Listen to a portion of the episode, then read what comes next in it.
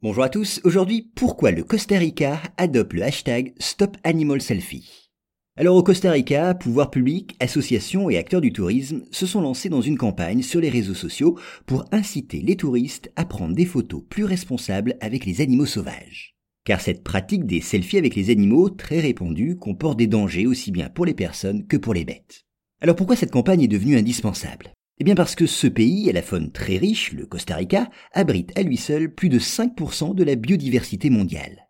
Or, ce patrimoine naturel inestimable est menacé par cette pratique douteuse. Celle qui consiste, vous l'avez compris, à se prendre en selfie en compagnie d'un animal sauvage.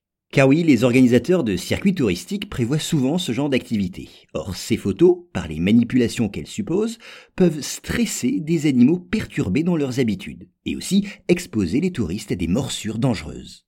C'est pour éviter de tels désagréments et protéger des animaux souvent menacés par ailleurs qu'une vaste campagne a été lancée sur les réseaux sociaux. Elle est d'autant plus nécessaire que le Costa Rica est un des pays qui tolère le plus cette pratique.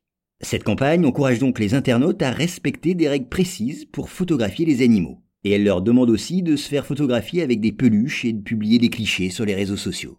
Une manière de sensibiliser les internautes aux menaces que les selfies pris avec des animaux sauvages font peser sur la bonne conservation du milieu naturel.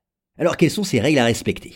Elle les incite notamment à observer les animaux à une distance raisonnable. Et puis chacun doit respecter leurs habitudes de vie et éviter de les perturber par des poursuites intempestives ou des gestes inappropriés.